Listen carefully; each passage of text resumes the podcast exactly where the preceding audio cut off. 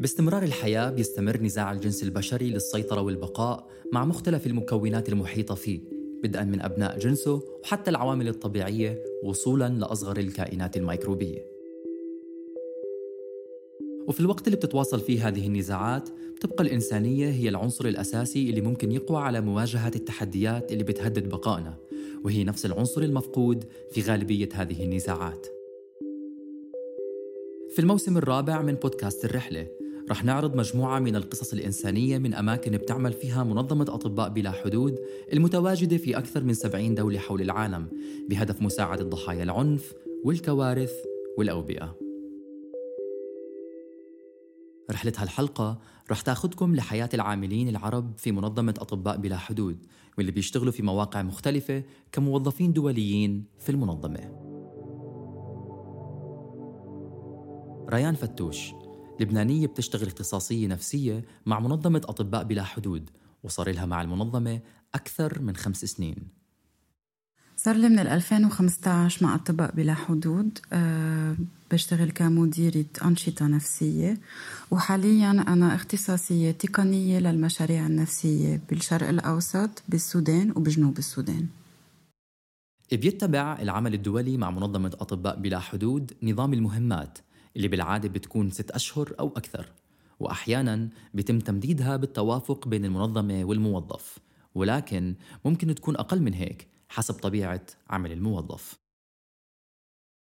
رحت على تايلاند على جمهورية أفريقيا الوسطى على اليمن مرتين آه، العراق مرتين بنغلاديش أثيوبيا جنوب السودان وكاميرون.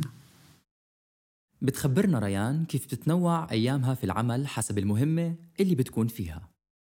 روحة آه، على المخيمات أو روحة على المستشفى كل يوم أو روحة على العيادات المتنقلة. مثلا العيادات المتنقلة فيها تكون كل يوم بمنطقة مختلفة عن النهار اللي قبله. منظمة أطباء بلا حدود بتعمل في بلدان بتمر بظروف صعبة. ولهيك العمل في الميدان مع المنظمة بيتطلب من الموظفين طاقة أكبر وبيفرض عليهم إنهم يعيشوا خارج نطاق راحتهم لأنه في غالب الأحيان بيكون أساس عملهم هو إنقاذ الأرواح. شكل حياتي أثناء العمل هو ماراثون ركض بركض صراحة. بينما فترة ما بين الميشنز ما بين المهمات إنه أهم شيء روح على البيت. ارتاح مزبوط يمكن نام يومين على فرد صاحبي وأهم شي شوف عائلتي وشوف رفقاتي وآكل كل القصص اللي بكون مشتاقة آكلها.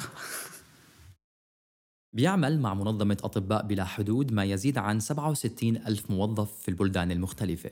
وبيشكل الناطقين بالعربية جزء أساسي من فرق عمل المنظمة في الدول العربية. وأيضا بمختلف الدول اللي بتعمل فيها المنظمة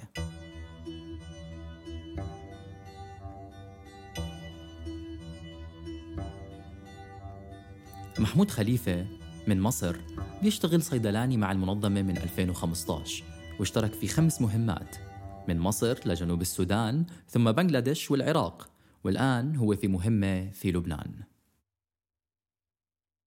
بالنسبة لأول مهمة أنا عملتها مع أم إس إف كانت في جنوب السودان في مشروع اسمه مابان. وهناك آه، المنظمة عندها مستشفى وعيادات رعاية صحية كاملة أو Primary Health Care Centers. المهمة دي كانت آه، أحلى وأصعب مهمة عشان على قد ما كان فيها شغل كتير وظروف المعيشة ما كانتش سهلة بس كانت أكتر مهمة اتعلمت فيها. شكل حياة الموظف الدولي بتختلف تماما وقت اللي بيكون في مهمة خارج بلده. بيحكي لنا محمود كيف بيكون شكل حياته أثناء المهمات. حياتي وأنا موجود في أي مهمة بتكون معظمها بتتمحور حوالين الشغل. لأن ساعات بنضطر إن إحنا نشتغل عدد ساعات عالية ممكن توصل لعشرة اتناشر ساعة متواصل على حسب الكونتكست بتاع المهمة واللي الشغل بيكون موجود فيه. غير كده بحاول إن أنا على قد ما أقدر أواظب إن أنا أعمل رياضة لو يومية حتى لو مش لفترة طويلة لربع ساعة أو تلت ساعة في اليوم. ودي طبعا بيبقى ليها positive impact كبير عليا. وكل كام يوم أو في ال weekends بنحاول إن إحنا نتجمع على قد ما نقدر إن إحنا يعني نتبسط ونخرج شوية برا mood الشغل ونريح. لجانب اشتراكهم بالواجبات اللي بتتطلبها الوظيفة عادة بيتشارك الموظفين الدوليين في منظمة أطباء بلا حدود كل تفاصيل الحياة اليومية وحتى أماكن السكن اللي بتوفرها المنظمة لموظفيها. الأمر اللي بيسهم في بناء صداقات وطيدة بينهم أكثر الحاجات اللي بتساعدني إن أنا أحافظ على التوازن بتاعي هي إن أنا أشارك كل يعني على قد ما أقدر إن أنا أشارك أفكاري و... والحاجات اللي أنا حاسس بيها مع. مع الناس اللي حواليا الناس اللي أنا شغال معاهم أصحابي في البيت أي حد قريب مني. لأن المشاركة أو إن الواحد يتكلم عن الحاجات اللي هو حاسس بيها أو الحاجات اللي بيشوفها بالذات في خلال المهمات القاسية بتكون أحسن حاجة تساعد إن الواحد يتخطى المرحلة دي وإن أنت تقدر تاخد خطوة لقدام بعدها. بالرغم من أن منظمة أطباء بلا حدود جوهر عملها الإنساني هو في المجال الطبي إلا أن موظفي المنظمة بيعملوا في مختلف المجالات مثل اللوجستيين والفنيين واختصاصي الموارد البشرية والإداريين وغيرهم.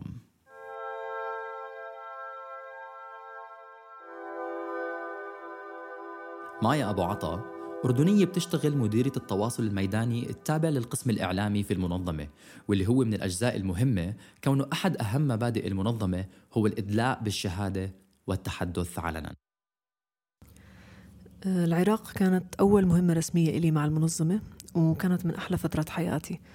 إنك تتعرف على سياقات جديدة بتسمع عنها وبتقرأ عنها وبالأخير توصل إلها وتعيش فيها. لما تواصلوا معي من من المنظمة بخصوص العراق وخبروني إنه آه، يعتبر سياق خطير امنيا كانوا عم بيطلبوا مني أفكر بالموضوع قبل ما أقبل المهمة. وبالنسبه لي هذا ما غير رأيي. العمل في المجال الإنساني ممكن ما يكون سهل. مع ذلك بيختار العديد إنهم يخوضوا هاي التجربة.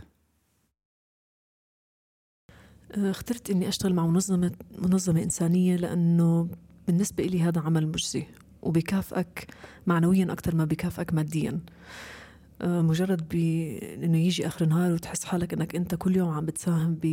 بشكل غير مباشر ممكن إنك عم بتساهم بتحسين ظروف الناس هذا أمر رائع واخترت منظمة أطباء بلا حدود بالذات لأنه مع هاي المنظمة بشوف ثمار التعب والشغل اللي, اللي عم نشتغله بيرجع الموظف الدولي على بلده. وهناك بينتظر ترشيح مهمة جديدة بتتناسب مع خبراته. لما أكون بفترة بين المهمات آه، بالنسبة لي هاي بتكون فترة عم بحاول أرجع آه، أبني فيها توازن من أول وجديد. وعادة بتكون فترة استراحة بقضيها بين مع العائلة وبقضيها مع الأصحاب. آه، ممكن حتى تكون هي فترة عادة فترة استراحة ونقاهة قبل أو أو زي ما بيقولوا شحن طاقة قبل ما تبلش المهمة اللي بعدها. لكل واحد منا شيء بخصه وأشخاص مرتبطين فيه ولهيك سألنا موظفينا شو الشيء اللي مستحيل إنهم ينسوا يطبوه بحقائب سفرهم. في كاسة أو أو مج آه، هدوني إياها مكتب مكتب الأردن لما تركت الشغل. فترة فترة قصيرة وهاي المج وين ما أروح بحملها معي. بعتبرها قطعة من الأردن. مجموعة من الصور آه، المطبوعة مع أهلي ومع أصحابي باخدها معايا أيا كان البلد أو المهمة اللي أنا رايحها لأنها دايما بتديني آه، الإحساس إن آه، أهلي وأصحابي موجودين معايا في أي مكان أنا موجود فيه. أكيد باخد معي صور لعائلتي وعطول باخد معي رسمات رسمين لي إياها أولاد أختي. رسمات كمان رسمين لي إياها أولاد آه، من آه، من كذا مهمة آه، عطول باخدهم معي. وشي كتير عزيز على قلبي هو مكتوب من مشروع جنوب السودان. كان مشروع لأطفال مجندين. بعتولي عطوني مكتوب عازميني على ماتش فوتبول. فهيدا النهار كان كتير حلو و... وباخده معي وين ما بروح.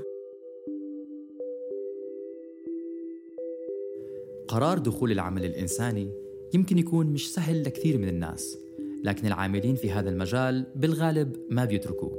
يمكن لمدى التأثير اللي بيلمسوه على أرض الواقع أو يمكن للمردود النفسي والاجتماعي أو لأسباب شخصية أخرى.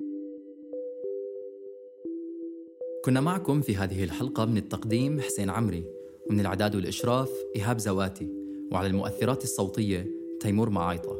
تابعونا على ساوند كلاود، سبوتيفاي، فيسبوك وإنستغرام لتعرفوا أكثر عن الحلقات القادمة.